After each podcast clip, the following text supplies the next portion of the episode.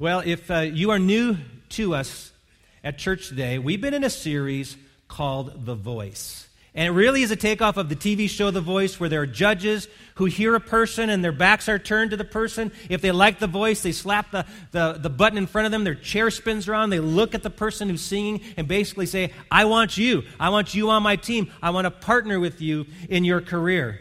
And through our lives, we have a number of, of people sitting in those chairs. But there are two really dominant voices that, that concern us, that are the most important voices, because they're, they're voices that never stop speaking.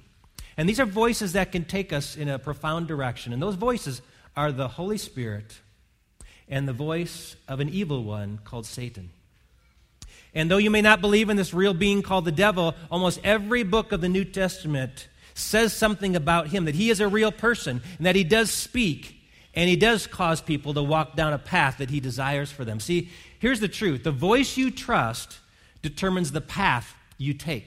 And that you are where you are right now because of choices you've made based on the voices you've heard. And if you're in a very good place in your life, I can trace it back to listening to the voice of God, responding to Him, and positioning yourself where you are now in a place to receive blessing.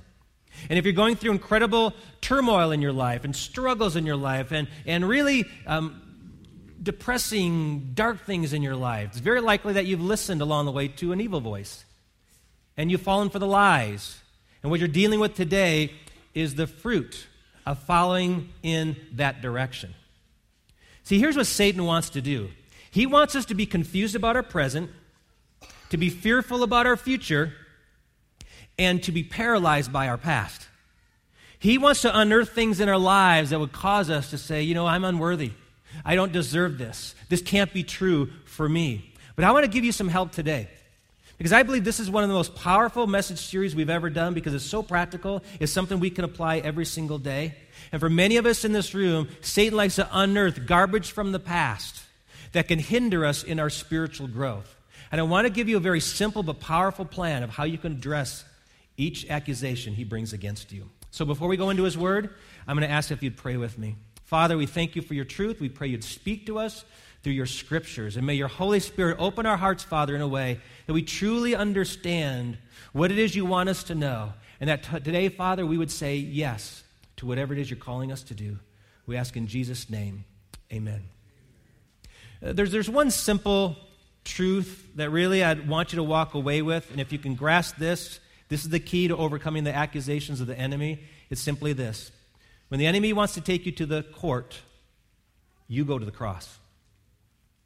When the enemy wants to drag you to the court, you say, I'm not going there. I'm going to go to the cross. This whole picture of a courtroom is sort of the motif for the message today. Because if you have a Bible, I want you to turn to the book of Zechariah. It's in the Old Testament, toward the end of the Old Testament.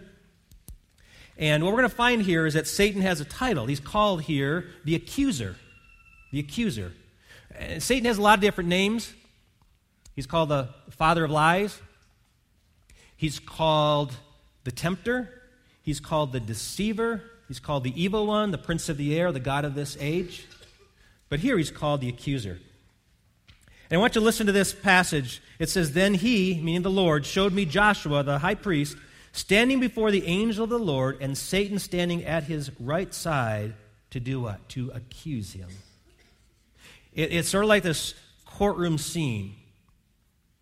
On the one hand, we have the Holy Spirit who's the accuser. We're going to have the, I mean, the Satan who's the accuser. We're going to find out the Holy Spirit is our advocate. But I want to point out what Satan does because he wants to point out to us in particular, and maybe even to the Lord, how unworthy we are, how much we've failed him. Do you ever get hung up with issues of your past? My wife and I were trying to refinance a mortgage once, and we found the rate we wanted, found the bank we wanted, everything was cruising along real smooth until we got our credit report. And they said, There's a, there's a glitch here. You got an unpaid debt from, from many years ago. And we looked it over and says, What do you mean we've got this debt? That doesn't sound like anybody we've ever used before. It was a medical thing. Uh, we don't re- recall getting any bills. I, I couldn't trace that we've ever paid this, but I don't recall ever getting a bill for it. And he says, Well, the problem is it's on your credit report. And until we get that taken care of, you can't get the rate you're trying to get. Have you ever had something from your past get on earth? We have a family member turned 70 just recently. And about five years ago, he received a phone call from a young lady in her 30s. And she said, I'm your daughter, and I want to meet you. He knew that years ago he'd gotten a girl pregnant. He, he knew that um, it, was, it was a bad relationship, and he was a troubled man into alcohol and other things, and, and he kind of um, separated himself from that child. He wasn't going to raise the child, was going to be involved in the child's life. He was going to put that thing, that part of his life behind him. But this woman found out that she had a father, a birth father, and she wanted to know who he was. And this wasn't one of those happy ending stories. At first, it seemed kind of that way, and this man all of a sudden had to get his family together. His wife already knew, but his daughters didn't. Had to tell his daughters, by the way, you have a half sister I've never told you about. And, and the awkwardness of that of the secret that had been hidden from his family for all these years, he now, with, with embarrassment, has to tell them all this story. And, and yes, I did make a big mistake. And yes, here's the fruit of that. And have you ever had that happen? Uh, maybe you wanted to get a job somewhere and there was a felony on your record. Or maybe someone remembered that moment of rage when you exploded and they remember that about you. Or maybe it was a broken promise to a spouse when you violated your marital vows. Something from your past gets unearthed. It's kind of like the skeleton in the closet, and you, and you realize, uh oh. Satan doesn't want you just to remember it, Satan wants you to relive it. He wants you to feel once again the shame, the guilt, the humiliation of that event. And he wants you to, to live in that moment. But that's when you have to say, I'm not going to go there. I'm not going to live in that place. Because while Satan is the accuser, who's standing in the courtroom, the Bible says you have an advocate, and his name is the Holy Spirit. The Holy Spirit. John chapter 14, verse 26.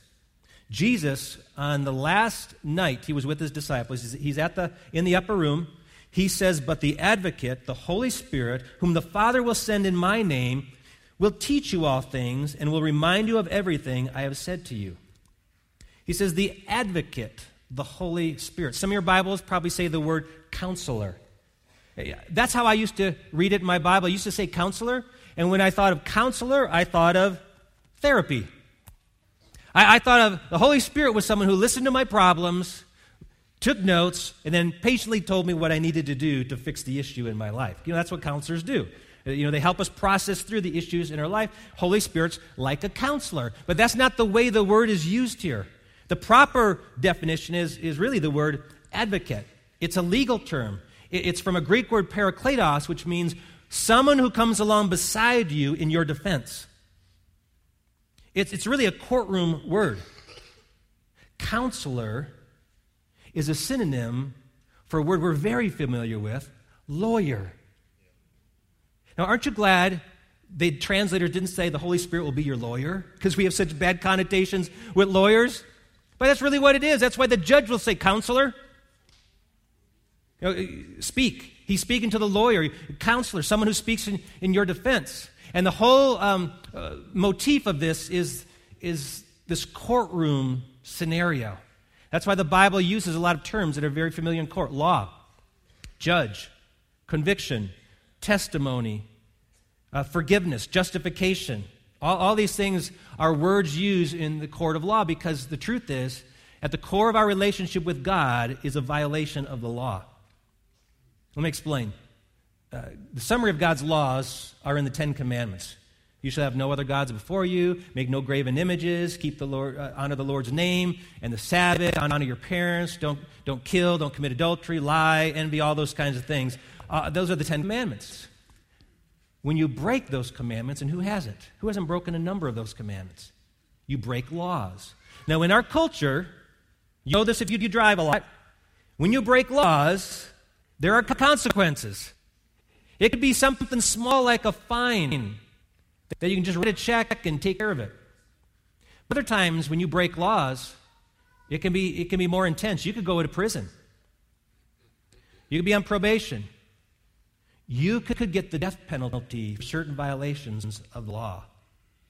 So, let me ask you if you and I have broken God's laws, what is the penalty for those violations? Well, the Bible says that the wages of sin is death. And what happens is death comes into our lives. It separates us from God. That, that's, that's a death of our spiritual relationship. Separation from other people. A wall comes between us and other people. Death to the relationship. One day, physically, we will die, and the spirit will be separated from the body, and the body be separated from the life it, ever, it knew. And then, if we're separated from God for eternity, that's the ultimate death. We deserve death because of our sins. But here's what God did for us He sent His Son, Jesus Christ, to take our penalties upon Himself on a cross. And so when Jesus suffered, He suffered in our place to satisfy the penalties of the law so that you and I could walk free.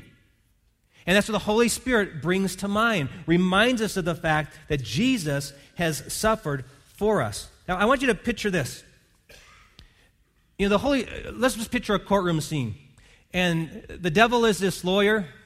He's got, a, got, a, got his tie tightened really tight on his neck. He's got a black suit on scowl on his face. He's strutting around in the courtroom. He opens up his briefcase, papers go spilling out, and he says, I've got a case against that Darren Rondy. I've got reams of pages here of things he's done from the time he was a young boy. Lies he told, things he stole, uh, envy, lust, greed, anger, all these things. And didn't you, judge, say that if you had anger in your heart toward another man, it's murder? Didn't you yourself say that if you lust after another woman, it's just like committing adultery? Well, he's guilty. Guilty. Guilty. You cannot let him go free because of his immense number of violations. I have, I have uh, live witnesses who saw him, his own children, his spouse, his parents can testify against him that he's a lawbreaker. And, Judge, you know that those who break the law should suffer. And he sits down. The Holy Spirit steps up calm. He says, Judge, I cannot argue with anything the prosecuting attorney just said. Yes, my client is guilty of all the things he claimed he was guilty of. I, I cannot argue. It's all correct.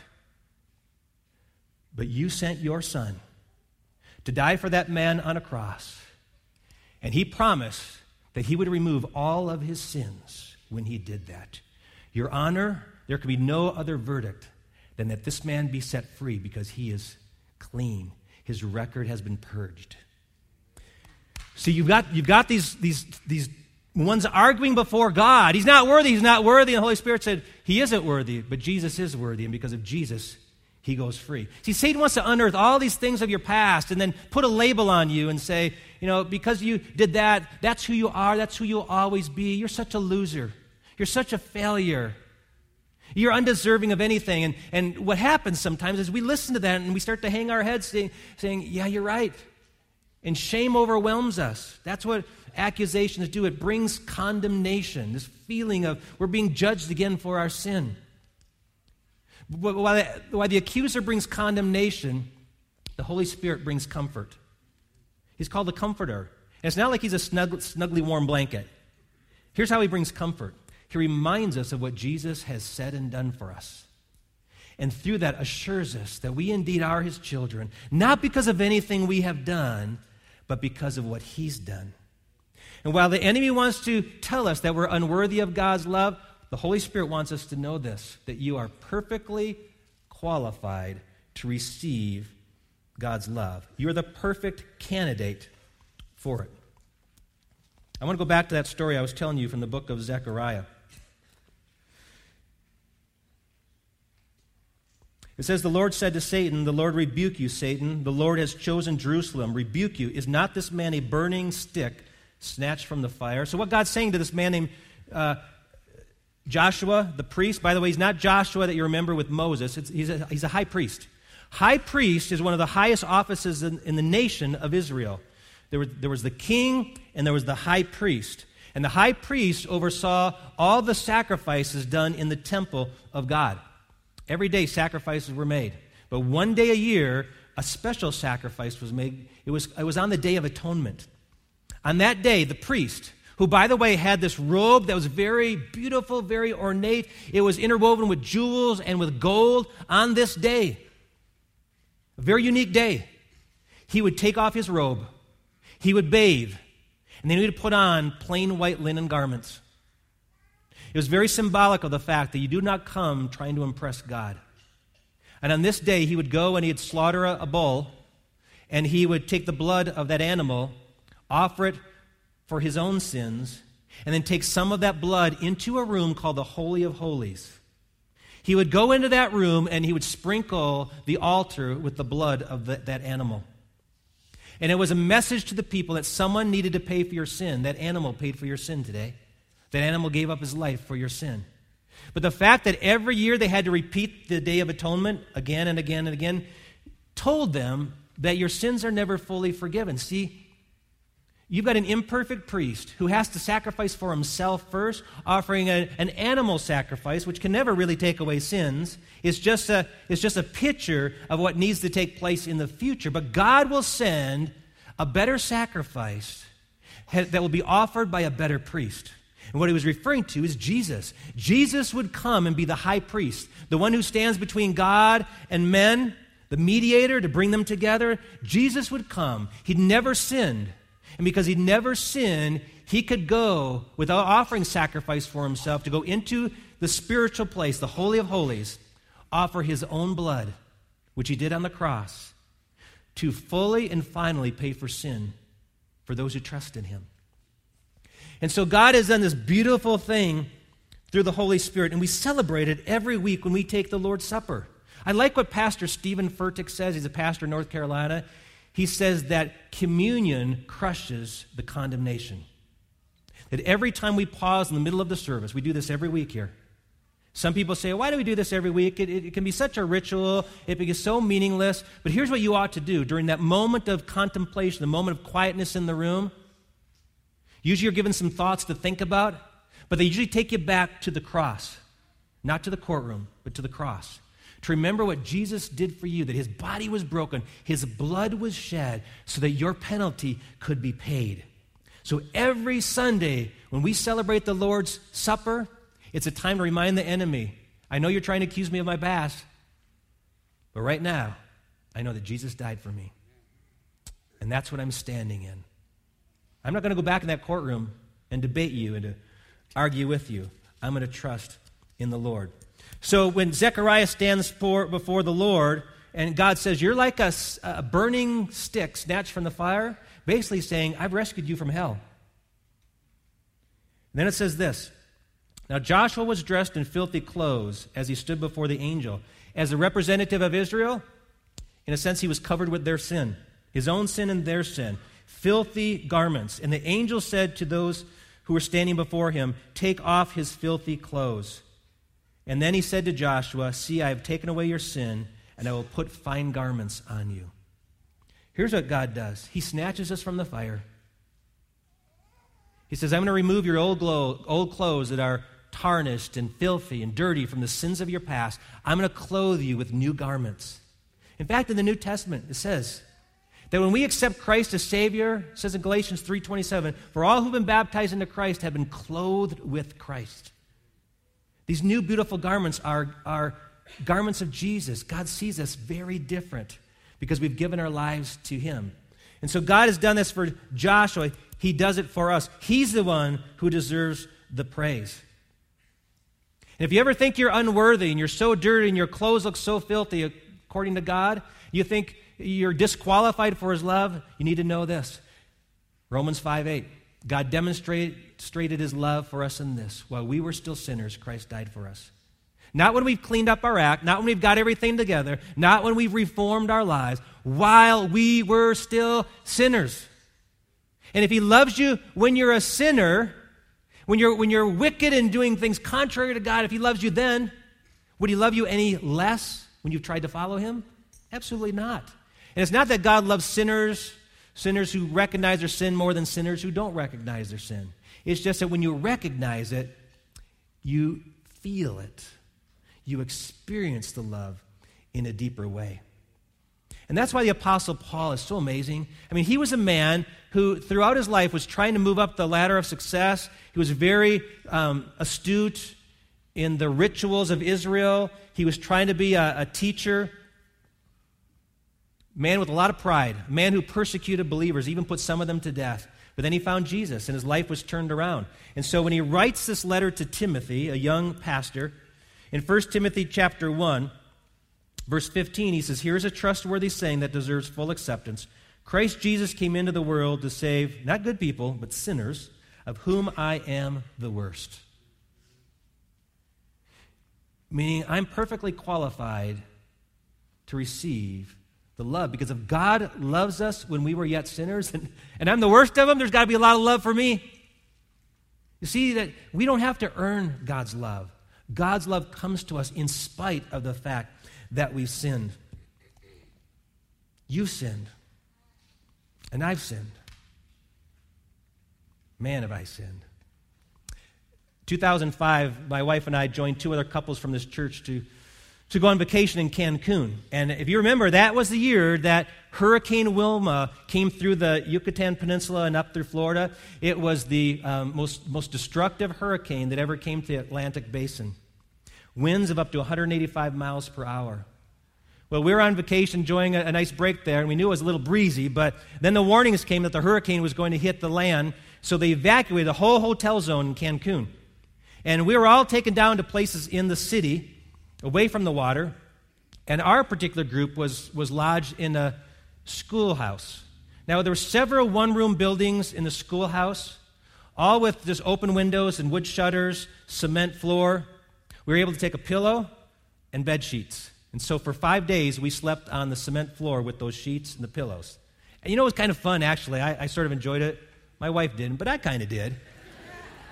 And we didn't have much to eat. In fact, we didn't have anything to eat for the first day. The second day, some trucks showed up and they gave us some bags with saltine crackers and tuna fish. And, you know, I, I love that, but everyone else grew really tired of crackers and tuna fish.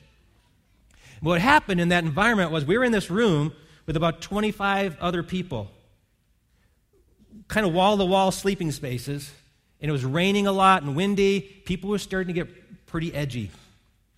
Now, we had next to us this really, really kind um, older couple, actually, two older couples. And the, the husbands were from, from Montana. They were brothers, looked like little cowboys. They had some breathing issues. And over here in the other corner was a group from Florida well tanned, older folks, chain smokers. Now, the first few days, they would go outside and, and, be courteous enough to smoke, but they just got tired and cranky. They decided, we're not budging, we're going to stay right in our room and smoke. They're smoking there in that room, and you could hear these older men starting to wheeze and have trouble breathing. And so, one of the ladies in our group, I'm not going to tell you which one, but she's pretty outspoken, she said, Would, would, you, would you please take your smoking outside? And the lady just cocked her head and she said, You can kiss my donkey. I'm not one to always let things fly by, and I said, I would if I knew which end was which.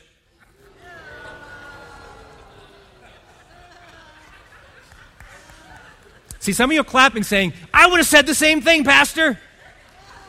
And some of you are getting ready to walk out saying, honey, we need to go.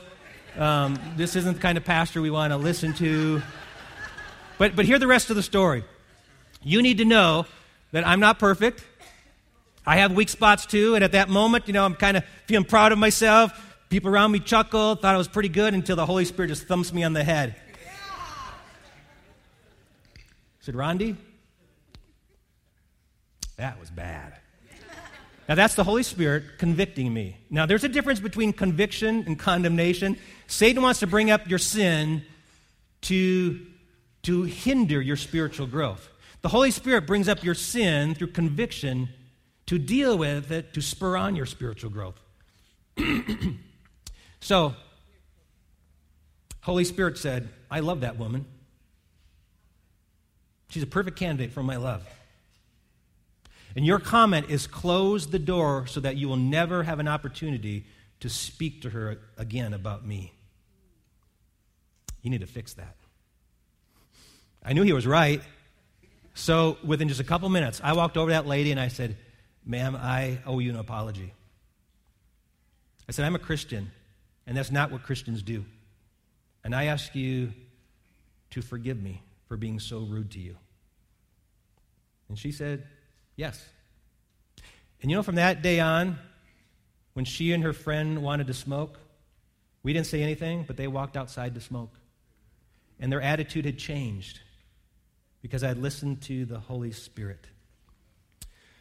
God wants to free us from the past sins, the condemnation. He wants to use the conviction to guide us. And you can either justify your sin, you can deny it, you can blame someone else for it. But the best thing is to deal with it as God leads you. Now, I want to give you what I believe are three uh, very simple yet powerful steps that you can take when you hear the accusatory voice of the evil one bringing up your past, bringing up that, that issue, bringing up that thing that's on your record, that real bad thing. Maybe other people bring it up, but he's going to bring it up so that you'll remember it, relive those feelings. Here's three things you can do. When the devil reminds me what I've done, number one, I'll agree. Now, remember I said Satan is a liar and the father of lies? This is one area where actually he's, he's pretty true. When he brings up the junk of my past and he throws it in my face, you know, it is there. I can't deny it. God knows it's there. God knows I did those things. It's true. That is an accurate portrayal of my past, but that's not the end of the story. And so you can hear the voice of Satan bringing things up. And I advise you don't debate him. Don't debate him over it. Don't, don't say, that I never did that, or wasn't that bad, or someone else made me do it. Don't do that. Simply say, You're right. You are absolutely right. See, part of our relationship with God is that we live in a spirit of continual confession. To confess your sins means to own up to them. It means that you say that I take full responsibility for that thing. I take full responsibility. It was me. I had a choice to make. I made a bad choice. That's my, that's my thing. I'll agree with you there. Now, let Satan have his voice because he's going to speak whether you want him to or not. Don't let him have the last word. Because this next part is this. When the devil reminds me what I've done, oh, by the way, let me, let me share with you from the Psalms. David, when he was when he was dealing with the issue of sin in his own life, found the way to deal with it was this. When I kept silent, my bones wasted away through my groaning all day long. For day and night your hand was heavy on me. My strength was sapped as in the heat of summer. Then I acknowledged my sin to you and did not cover up my iniquity. I said, I will confess my transgressions to the Lord, and you forgave the guilt of my sin. So God wants us to acknowledge our sin, because in the acknowledgement comes the freedom from it. And like Paul, who said, Yeah, I'm the worst of sinners. Acknowledge that. But then add this when the devil reminds me what I've done, I'll remember what Jesus has done. I'll remember what Jesus has done. A lot of the old hymns that we sing in church have a verse and a chorus. So you'll sing a, a verse, um, then you'll do the chorus, like, This is my story, this is my song, praising my Savior all day long. And then another verse, and this is my story, this is my song, or, or uh, then sings my soul, my Savior God, to thee, how great thou art. We have this great chorus that, that builds up, and no matter what the verse is, everyone sings in the chorus because that's the, like the heart of the song. Well, Satan's going to write a verse. And he may have a, a, a, lot of verses. In fact, I'm looking out at some of you. You've got a lot of verses he's going to write about you, about how bad you've been. Come back with the chorus of what God has done for you through Jesus Christ. The Bible gives a lot of verses that I think would make great choruses. One of those is Romans chapter 8, verse 1. Therefore, there is now no condemnation for those who are in Christ Jesus. Darren, I'm bringing up all this junk of your past. What do you think about that? Well, you're right about that. But there is no condemnation now for me because I'm in Christ Jesus. Remember how you broke that promise? You know how you said you're going to do this, you didn't do it? I know, that's absolutely true, but there's no condemnation. I will not carry condemnation because I'm in Christ Jesus. You come back with the chorus. Another example would be what Paul says in, in Titus chapter 3. It says that he saved us not because of righteous things we had done, but because of his mercy. He saved us through the washing of rebirth and renewal by the Holy Spirit. You can keep bringing up Satan what I've done, but I'm going to come back with what he's done for me and He washed me. He made me alive in Christ through the Holy Spirit. Yes, that's true, but that's not the end of the story. This is a conclusion of the story. I will remember what God has done for me in Christ Jesus. And then one more thing. You can just kind of throw this, this third one on for, for good measure. When Satan tries to bring up your past, you just bring up his future. You just bring up his future. Here's what I believe the more you grow in your faith, the more quickly you will discern the voices speaking to you. The more accurately you'll be able to determine what is coming from the evil one, what is coming from God, and you will more forcefully deal with the lies of the enemy. And so when Satan brings up the accusations, just remind him of where he's going. Revelation chapter 12 says, Then I heard a loud voice in heaven say, Now have come the salvation, the power, the kingdom of our God, and the authority of his Messiah. For the accuser of our brothers and sisters who accuses them before our God day and night has been hurled down. Goes on to say that they overcame him by the blood of the Lamb and the word of their testimony. A few chapters later, get to chapter 20 of Revelation, it says that Satan will be thrown into the lake of fire and will stay there forever and ever. Satan, you can bring up all, my sin all you want, but you've got a future, and your future's coming to an end. And you act like this wounded beast who's, who's trying to bite as many people as you can before you go down, but the script has been written and will be fulfilled. I love the fact that God uses Satan's own tactics against himself. You know, in the martial arts, one of the, one of the things they teach you is to use an opponent's strength against themselves. That's why a, smaller person or, or even a lady can overcome a big man by using his strength against him. For example, when, when he comes to lunge at you, you're able to take him by the, by the shirt and roll back and actually flip him over to where you end up on top. When someone throws a punch, you can actually pull their arm and turn them around and get behind them. You use their, their strength against them. You take their best punch and, and use it right back against them. And that's what God did with, with Satan. I can just picture Satan saying, I'm going to stop this, Jesus. I'm, I'm going to stop his ministry. I, am going to keep him from teaching anymore, healing anymore, um, evicting demons out of people anymore. And so he used a man named Judas who betrayed Jesus. And Jesus was nailed to a cross. And Satan's kind of rubbing salt in the wound, saying, I'm, just gonna, I'm not just going to kill him. I'm going to kill him in the most humiliating fashion. Strip him of his clothes, hang him in public virtually naked, and let him suffer crucifixion. That's what I'm going to do. God said, Do that. You go ahead and do that because you're going to fulfill Scripture by doing that.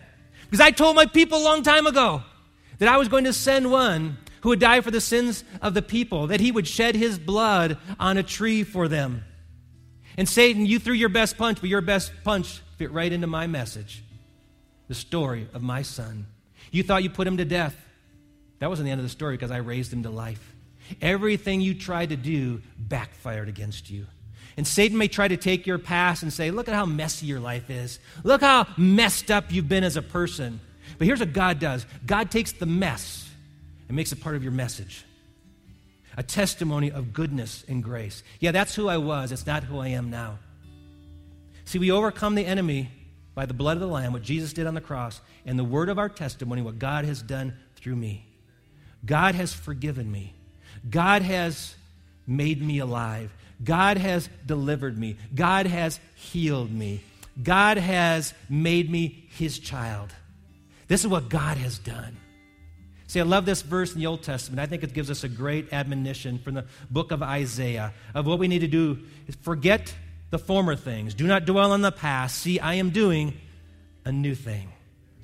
And for those of you who may be new to the church, you've got a past. You're not, you're not happy with your past. I just need to assure you today God doesn't expect you to impress Him with your past.